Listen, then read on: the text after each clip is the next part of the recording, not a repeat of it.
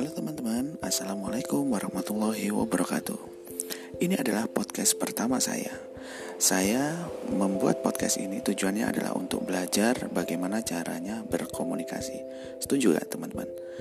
Jadi podcast ini adalah menjadi media saya Agar kemampuan berkomunikasi saya bisa sedikit meningkat Bagaimana dengan kalian?